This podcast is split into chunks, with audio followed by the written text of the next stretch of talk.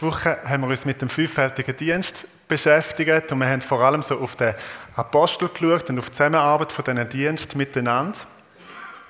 Um den Prophet oder um den prophetischen Dienst ist es schon ein bisschen gegangen in den letzten Predigten. Und heute möchte ich mich vor allem dem Evangelist einmal ein bisschen widmen. Das ist ein bisschen eine persönliche Auswahl. Man könnte natürlich auch noch viel über den Hirt und über den Lehrer sagen. Heute geht es vor allem um den Evangelist aus einem bestimmten Grund, den wir gegen den zweiten Teil der Predigt dann erfahren. Ähm, vielleicht kommt das alles, vielleicht kommt das Gesamte jetzt kurz, vielleicht könnte man über jeden Dienst noch viel mehr sagen. Für das empfehle ich euch ganz herzlich ein Buch. Das hat früher noch mal so ausgesehen und ist neu aufgelegt, leicht überarbeitet worden. Das Buch von Jens Kaldewey zum fünffältigen Dienst, die starke Hand Gottes. Das ähm, ist sehr empfehlenswert, ganz gut geschrieben, leicht verständlich, sehr gut erklärt mit Tiefgang. Das gibt es bei uns beim Büchertisch, findet ihr dort direkt hinter der Dr. Mercedes, wenn ich genau schaue. Ähm, zuerst noch ein paar Sätze zum Hirt. Weil der Hirt ist eigentlich im Gesamten von dem fünffältigen Dienst der, der prominenteste. Hirt auf Latinisch heißt Pastor. Und mir ist aufgefallen, eine Gemeinde hat entweder einen Pastor oder sie ist pastorenlos. Aber die muss sich dort irgendwo positionieren. Ich habe noch nie von einer Gemeinde gehört, wo sich, wo, wo sich evangelistenlos nennt oder lehrerlos unbedingt, aber Pastor, das ist so der eine Dienst. Hirt, das eine, wo ganz zentral ähm, scheint zu sein. Und das ist auch alles gut. Man darf auch natürlich Pastoren haben. Das Problem ist, wenn man es jetzt nur auf das reduziert, nur auf den Hirt, dann wird der da enorm überlastet. Dann muss einer plötzlich machen, was eigentlich ein ganzes Team müsste machen. Dann bräuchte man da ein ein Universalgenie. Und es gibt im Reich Gottes kein Universalgenie. Es gibt keine geistliche Allrounder, wo plötzlich alles abdecken können. Viel besser wäre es, wenn der Hirt, der Pastor, sich darf fokussieren, konzentrieren auf das, was Gott ihm gegeben hat oder ihr gegeben hat, nämlich mit Menschen unterwegs zu sein, ähm, sich auch mal kümmern, um vielleicht ein verletztes Schaf, Langzeitbeziehungen eingehen, heilsame Atmosphäre schaffen, gut führen Menschen jüngerschaftlich begleiten und das im Team von noch ganz vielen Diensten. Das ist ja nicht eine begrenzte Liste, sondern da gibt es noch ganz andere Gabenkatalog. Also das wollte ich noch sagen zum Pastor, weil sonst haben wir nicht fünffältigen Dienst, sondern sonst haben wir eigentlich einfältigen Dienst. Das ist alles konzentriert auf jemanden und das ist weder für eine Gemeinde gesund noch für den Pastor. Also, aber heute soll es um den Evangelist gehen. Wir schauen uns zwei Evangelisten ein bisschen näher an. Der erste ist ein Evangelist aus der Bibel, aus dem Neuen Testament, und das ist der Philippus. Also nicht der Jünger Philippus, nicht der Apostel, sondern noch einen anderen, er hat offensichtlich zwei gegeben. Der Philippus ist im ganzen Neuen Testament die einzige Person, wo explizit Evangelist genannt wird. Die allereinzige. Und darum ist das für uns so ein Evangelistentyp, den wir uns genauer anschauen. Der wird in Apostelgeschichte 6, wo es in der Urgemeinde in Jerusalem ein bisschen kompliziert wird, weil die eine Gruppe sagt, hey, unsere Witwen, die werden vernachlässigt, die bekommen nicht genug zu essen.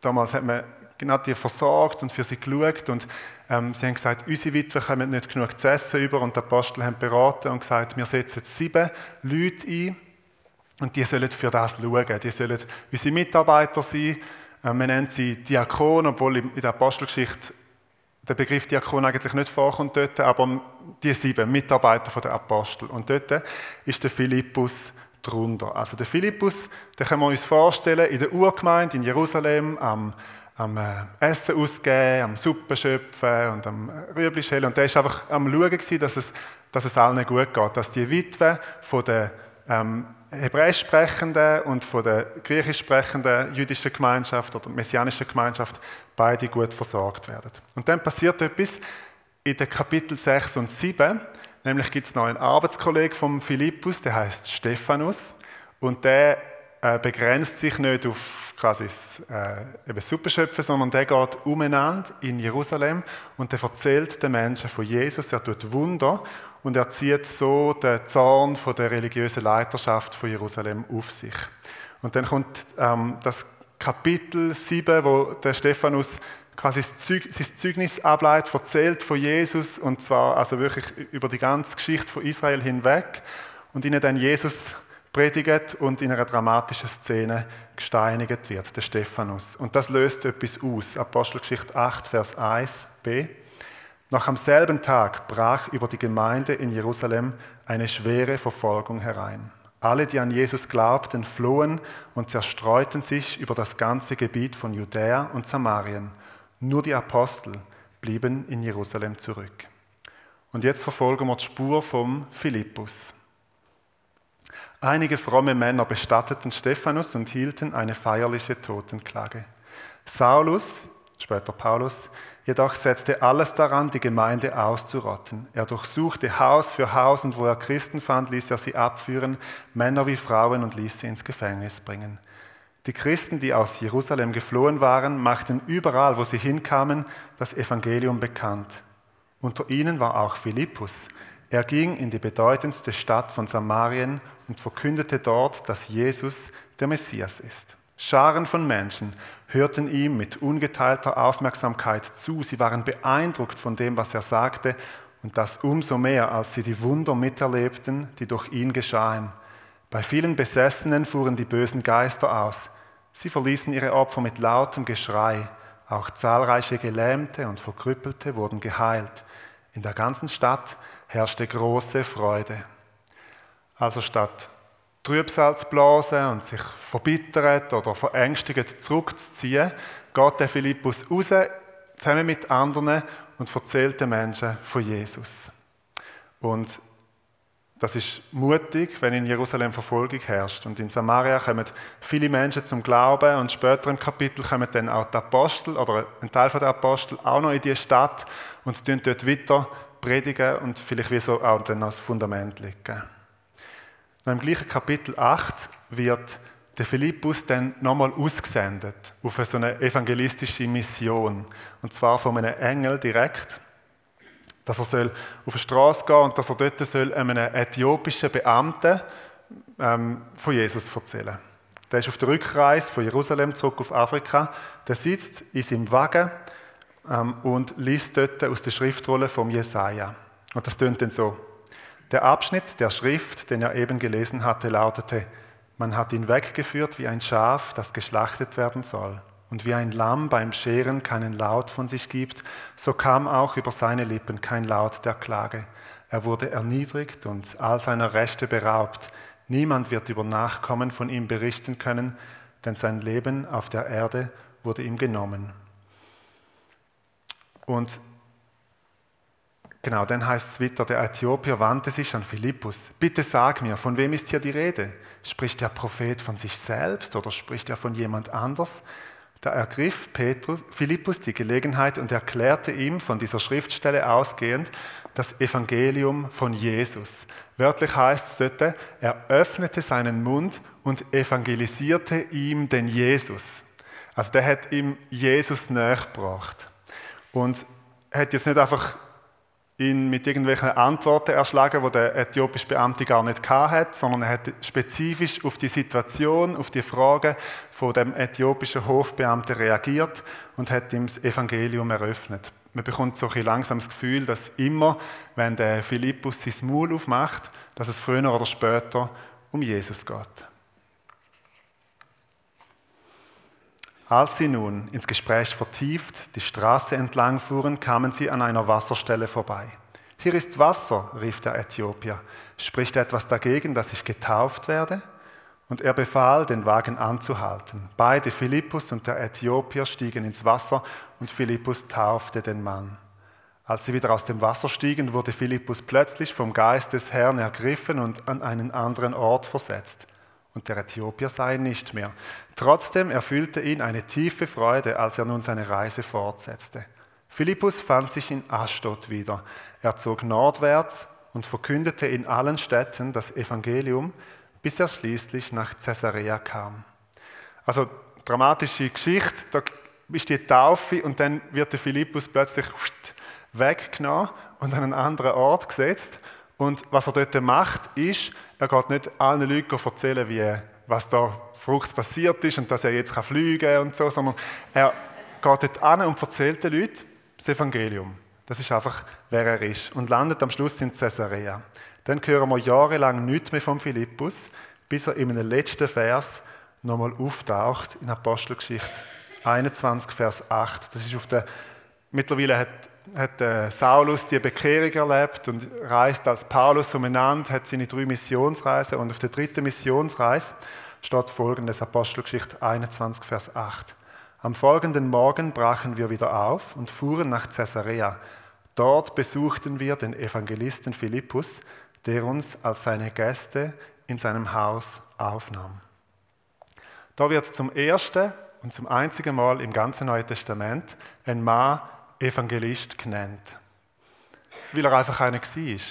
Weil er immer, wenn er sein Maul aufgemacht hat, das Gespräch irgendwie auf Jesus gekommen ist. Das ist einfach, wie er funktioniert hat. Wenn er in eine neue Stadt gekommen ist, wenn er äh, einen Auftrag bekommen hat, wenn er auf Reise war und einem Mann begegnet ist, dann ist das Gespräch auf das Evangelium gekommen. Und vielleicht kommen dir selber so Menschen in den Sinn.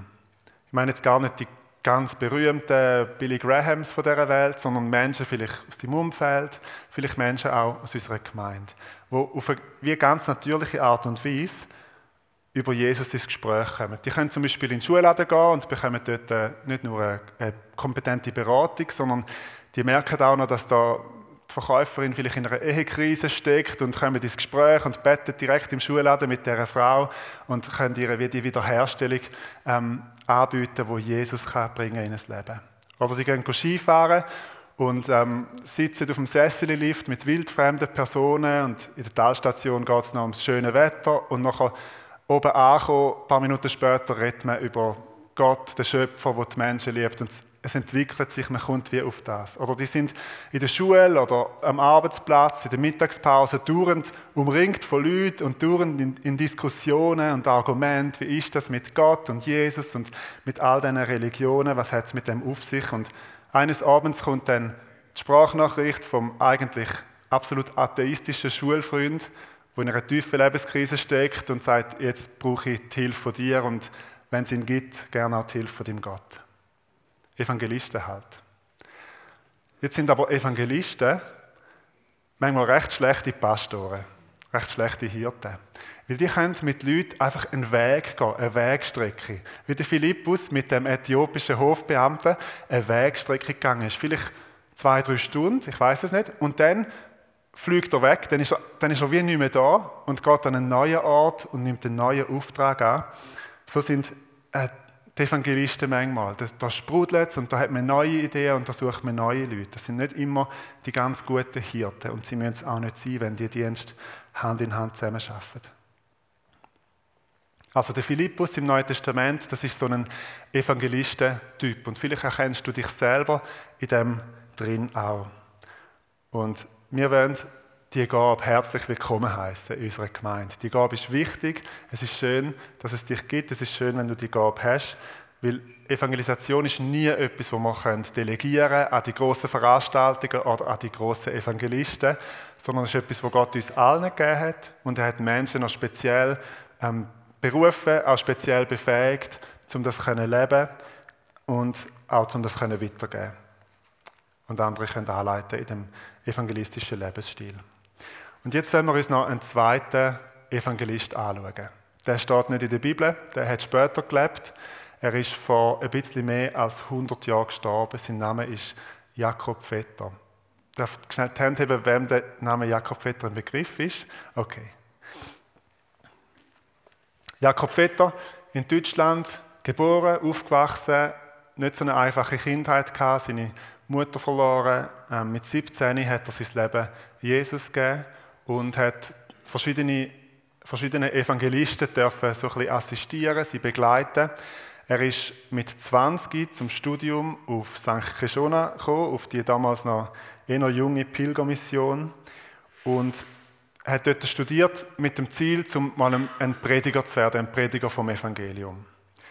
Und er hat noch während seinem Studium hat er regelmäßig predigt in den evangelischen Versammlungen, zum Beispiel in Bettingen, in Grenzach oder in einem schönen Dorf namens Riechen. Weil er schon während dem Studium schwer erkrankt ist, an Tuberkulose mehrmals ähm, wirklich am Rand vom Grab gestanden ist, hat man ihm so die Nähe Ort zugewiesen, dass er nicht so weit hat müssen reisen, hat er dürfen wirklich im nächsten Umfeld von St. Kishona predigen. Als er fertig war mit dem Studium, ist er zurück auf Deutschland, auf Hessen und hat dort als, ist dort als Evangelist tätig gewesen, und das mit großem Erfolg. Er ist jeweils zwei, drei Wochen am gleichen Ort geblieben, auch wegen seiner Krankheit, weil er einfach nicht können, jeden Tag an einen neuen Ort reisen Aber das hat vieles ausgelöst. Er hat mehrere ähm, Versammlungen abgehalten, Evangelisationsversammlungen oder Erweckungsversammlungen hat es manchmal auch geheißen, oder Heiligungsversammlungen. Und so sind viele Menschen zum Glauben gekommen. Und sein Reisegebiet hat sich ausgeweitet, auch über Hessen aus. Dann hat er einen Studienaufenthalt gemacht in England und hat dort Zeltevangelisten gesehen. Also Evangelisten, die mit einem grossen wie Zirkuszelt unterwegs sind, die von Ortschaft zu Ortschaft gehen und dort den Menschen von Jesus erzählen. Und so ein Zirkuszelt ist natürlich eine große Attraktion. Da sind Menschen vielleicht beim ersten Mal nur gekommen, um sich das Zelt mal anzuschauen und dann sind sie geblieben wegen der Botschaft. Zurück in Deutschland hat er Geld angefangen zu sammeln für ein Zelt. Und wo er so ein Zelt hatte, ist der Jakob Vetter der erste Zeltevangelist im deutschsprachigen Raum, vielleicht sogar auf dem Kontinent. Und hat, ist wirklich von Ort zu Ort gereist mit seinem Zelt und hat dort evangelisiert und es war ein riesiger Erfolg. Gewesen. Und im Laufe der Jahre sind dann weitere Zelte zugekauft worden, in Deutschland mehrere und auch eins in der Schweiz. Zwischendurch hat Jakob Vetter immer wieder mal einen Abstecher gemacht auf Riechen. Er ist mit dem Dorf irgendwie verbunden geblieben. Und vielleicht also er hat dann jeweils, ich glaube sogar fast jährlich, hat er so Erweckungsversammlungen oder Evangelisationen abgehalten und vielleicht mal, man wüsste es nicht so genau, bei so einer Evangelisation hat er eine junge Frau kennengelernt, die hat Maria Baumann geheißen und die haben sich nicht mehr verliebt und die haben dann auf jeden Fall geheiratet. Der Jakob Vetter ist weiterhin, zuerst haben sie in Deutschland gewohnt, ist weiterhin unterwegs gewesen, in ganz Deutschland, aber seine Krankheit hat ihn dazu gezwungen, dass er sich irgendwo niederlässt. Äh, mit dieser Lungenkrankheit war nicht zu spassen. Er hat irgendwo sein, in einem Dorf mit einem milden Klima und die Wahl ist auf Riechen gefallen. Und so ist der Jakob Vetter, der, einer der ganz großen Evangelisten vom, vom Anfang des letzten Jahrhunderts, in das Haus da dran, das Vis-à-vis, das weiße Haus, wo Erlenstraße 44 ist, ist er eingezogen zum, zum Lehrer Baumann, zu seinem Schwiegervater, der hat, soviel ich weiß, unten gewohnt und er mit seiner jungen Familie oben, sie haben eine Tochter gehabt. Es hat schon eine evangelische, pietistische Versammlung gegeben, aber, aber wo wir jetzt stehen, ist nur Wissen. Die haben sich getroffen ähm, beim Herrn Sarasin, im Sarasin-Park. Dort hat es einen ähm, Billardsaal gehabt, das ist die heutige Musikschule. Und ich glaube auch noch im Gartensaal, wo die heutige Orangerie ist, wo man auch mieten kann. Und dann hat es noch eine Kaffeehalle gegeben, der Röstligasse, die heute nicht mehr steht. Aber sie sind aus allen Nähten geplatzt. Sie haben sich müssen aufteilen. Die einen sind, also Männer sind dann da gewesen und Frauen dort und Kinder. Und es hat wie, es ist einfach zu klein gewesen. Und der Jakob Vetter, weil er da gewohnt hat, ist sehr involviert in die Gemeinschaft. Und er hat sich gefragt, wo dass man dann noch könnte ein neues, ein größeres Haus bauen. Und jetzt wird es spannend. Dann ist er nämlich mit ein paar Riecher Freunden in einer bewölkten Novembernacht auf einer Wiese gestanden, gegenüber von seinem Haus. Und, biografisches Zitat, nahm sie im Glauben für dich, o oh Gott, in Besitz. Es war ein weihevoller Moment, da wir uns demütigten und die Bitte vor deinem Thron niederlegten. Nimm dieses Stücklein Erde und pflanze das Banner deines Kreuzes darauf und gebrauche es zur Verherrlichung deines Namens. Es war alles still. Ein starker Wind wehte uns an. Der Himmel war mit schwarzen Wolken bedeckt. Als unser Amen verklungen war, öffneten sich die Wolken. Der Mond trat mit seinem zauberhaften Licht hervor und beleuchtete die stille Landschaft. Und es war mir, als habe der Ewige selbst sein Amen dazu gesprochen. Und so ist die Wiese gekauft worden und der Vorgänger von dem Haus, das alte Vereinshaus, ist auf dem Fleck Erde gebaut worden. Und am letzten Mittwoch, am 8. März, vor 109 Jahren ist das Vereinshaus aufgerichtet oder eingeweiht worden, muss man sagen. Und an diesem Tag hat der Jakob Vetter in einer Festrede erklärt, warum dass man jetzt plötzlich ein eigenes Gebäude braucht, warum dass man nicht mehr kann sich irgendwo treffen oder an verschiedenen Orten, warum dass das soll an einem Ort sein. Und er hat zwei Gründe angegeben. Der erste Grund, der alte Versammlungsort ist zu klein gewesen und man hat wieder eine Gemeinschaft haben, so wie früher. Und der zweite Grund, Zitat, aber nicht nur wollen wir das Alte pflegen, sondern mit den von Gott erlaubten Mitteln, Mitteln wollen wir in der Evangelisation die Wonne des Reiches Gottes in viele Familien bringen. Dazu mussten wir ein solches Haus haben. Wahre Frömmigkeit, Rettersinn und Liebe zu allen Menschen muss geweckt, erzogen und gepflegt werden. Die katholische Kirche hat das schon lange erkannt. Deswegen stiftet sie Orden und baute Klöster. Echtes Christentum gedeiht nur in der Stille und Abkehr von der Welt. Wir wollen keine Orden und wollen keine Klöster, aber eine Stätte, da man sich sammeln und seines Glaubens leben kann, nach dem Vorbild der Urgemeinde, von der geschrieben steht, sie blieben beständig in der Apostellehre und in der Gemeinschaft und im Brotbrechen und im Gebet. Nach diesem apostolischen Muster wollen wir uns in unserem allerheiligsten Glauben erbauen und andere erretten und segnen. Und damit landen wir in der Gegenwart. Der Vorgänger von dem Haus ist vor etwa 100 Jahren von einem der größten Evangelisten von dieser Zeit gebaut worden. Auf dem Fleck Erde, wo wir jetzt da, also ihr sitzt und ich stehen, ist nicht eine Wiese, sondern es ist ein Haus aus einem ganz bestimmten Grund, damit wir in der Evangelisation die Wonne des Reiches Gottes in viele Familien bringen können. Und das ist ein Erbe, wo wir mitbekommen haben. Und wir leben das schon, das darf zum Teil schon sein, aber es ist ein Erbe, wo wir noch mehr dürfen leben Unsere Gemeinde hat damals noch nicht FEG geheißen, sondern sie heißt Verein für kirchliche Evangelisation und Gemeinschaftspflege. Also wir haben ein ganz starkes evangelistisches Erbe, ihr merkt das. Und es wäre schön, wenn wir das evangelistische Erbe dürften neu entdecken, dürften auf eine gesunde, schöne Art ausleben, damit, wie schön ist denn das, die Wonne des Reiches Gottes in viele Familien, in Riechen und Bettingen und in der Region darf gelangen. Wo sind unsere Evangelisten? Wo sind in unserer Gemeinde die, wo, wenn sie das hören, ihr Herz höher schlägt? Wenn du es bist, dann sage ich dir auch im Namen der Gemeindeleitung, herzlich willkommen. Schön, dass du deine Gabe hast. Schön, dass du sie hineingibst. Wir wollen nicht nur es schön haben miteinander, sondern wir wollen auch auswirken, damit viele Menschen dürfen die Wonne vom Reich Gottes empfangen. Viele Familien, viele Häuser nicht nur wir allein, sondern zusammen auch mit anderen Gemeinden, Kirchen und mit der Allianz. Wie wird man jetzt zum Evangelist? Wie wird man das?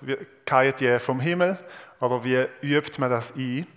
Wie ist der Jakob Vetter Evangelist geworden? Er gibt uns eine autobiografische Antwort, wo wir uns zu Herzen nehmen Er schreibt, in kleinen Versammlungen, wo ungelehrte, ängstliche und ungeübte Anfänger sich üben in der Wortverkündigung, hat man den besonderen Segen der Gegenwart Gottes.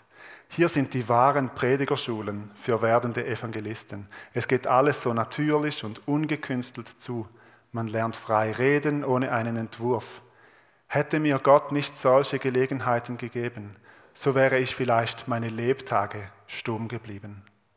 Die Hausversammlungen, Klammer auf, Kleingruppe, Hauskreis, geistliche Familie, sind die besten Pflanzschulen zur Entfaltung geistlicher Gaben. Wenn doch jeder bekehrte junge Mann und jede Frau diese Gelegenheiten wahrnehmen würde. Der Jakob Vetter ist im Alter von 46 Jahren gestorben, vermutlich an der spanischen Grippe. Und er liegt da auf dem Gottesacker in Riechen begraben, ziemlich, ähm, wenn man reinkommt, ist es eines der ersten Gräber. Und sein Grabstein, wie könnte es auch anders sein, ist ein evangelistisches Zeugnis. Da steht etwas vom Evangelium und ich lese euch das zum Schluss vor. Auf seinem Grabstein steht, ich war ein armer Sünder, doch durch den Tod Christi fand ich das Leben und machte die Erfahrung, dass die Gnade ausreicht bis zu den Perlentoren, bis zu den Perlentoren Jerusalems. Herr, wir danken dir für das Erbe, das du uns gegeben hast. Wir danken dir für den Dienst vom Evangelist, wo wir dürfen sehen im Neuen Testament und dürfen sehen in unserer eigenen Geschichte. Wir danken dir für das Erbe von einem Jakob Vetter und von vielen anderen, wo, wo das Dorf auf dem Herz getragen haben und wo bettet haben und wo, wo Menschen zum Glauben geführt haben. Und wir selber, wir verdanken unseren Glauben an dich nicht uns selber, sondern in erster Linie dir und dann auch Menschen, die die Wonne vom Reich Gottes ausgetragen haben in viele Familien. Und Herr, wir beten darum, dass unsere Gemeinde darf all das umarmen, all das empfangen, was du für uns hast. Und wir beten darum, dass ähm, du Evangelisten berufst unter uns, die müssen gar nicht berühmt sein. Aber die dürfen das austragen, die Wonne vom Reich Gottes. Und wir bitten dich, Herr, dass unsere Gemeinde auf dem Boden, wo sie steht, auf der Wiese, wo für dich eingenommen worden ist, darf ausstrahlen, darf auswirken, zusammen mit dem Lieb Christi in dem Dorf, dass wir dürfen ein helles Licht sein, wo nicht Menschen zwingt, wo nicht Menschen Antworten gibt auf Fragen, die sie nicht haben, sondern wo sie einlädt, zum zu dir zu kommen, zum Licht und wir beten darum, Herr, dass das Banner vom Kreuz, wo an dem Ort proklamiert worden ist, aufgeschlagen worden ist, dass das darf hell strahlen und wehen und dass das darf weit gesehen werden und dass viele Menschen dürfen zu dir kommen. Amen.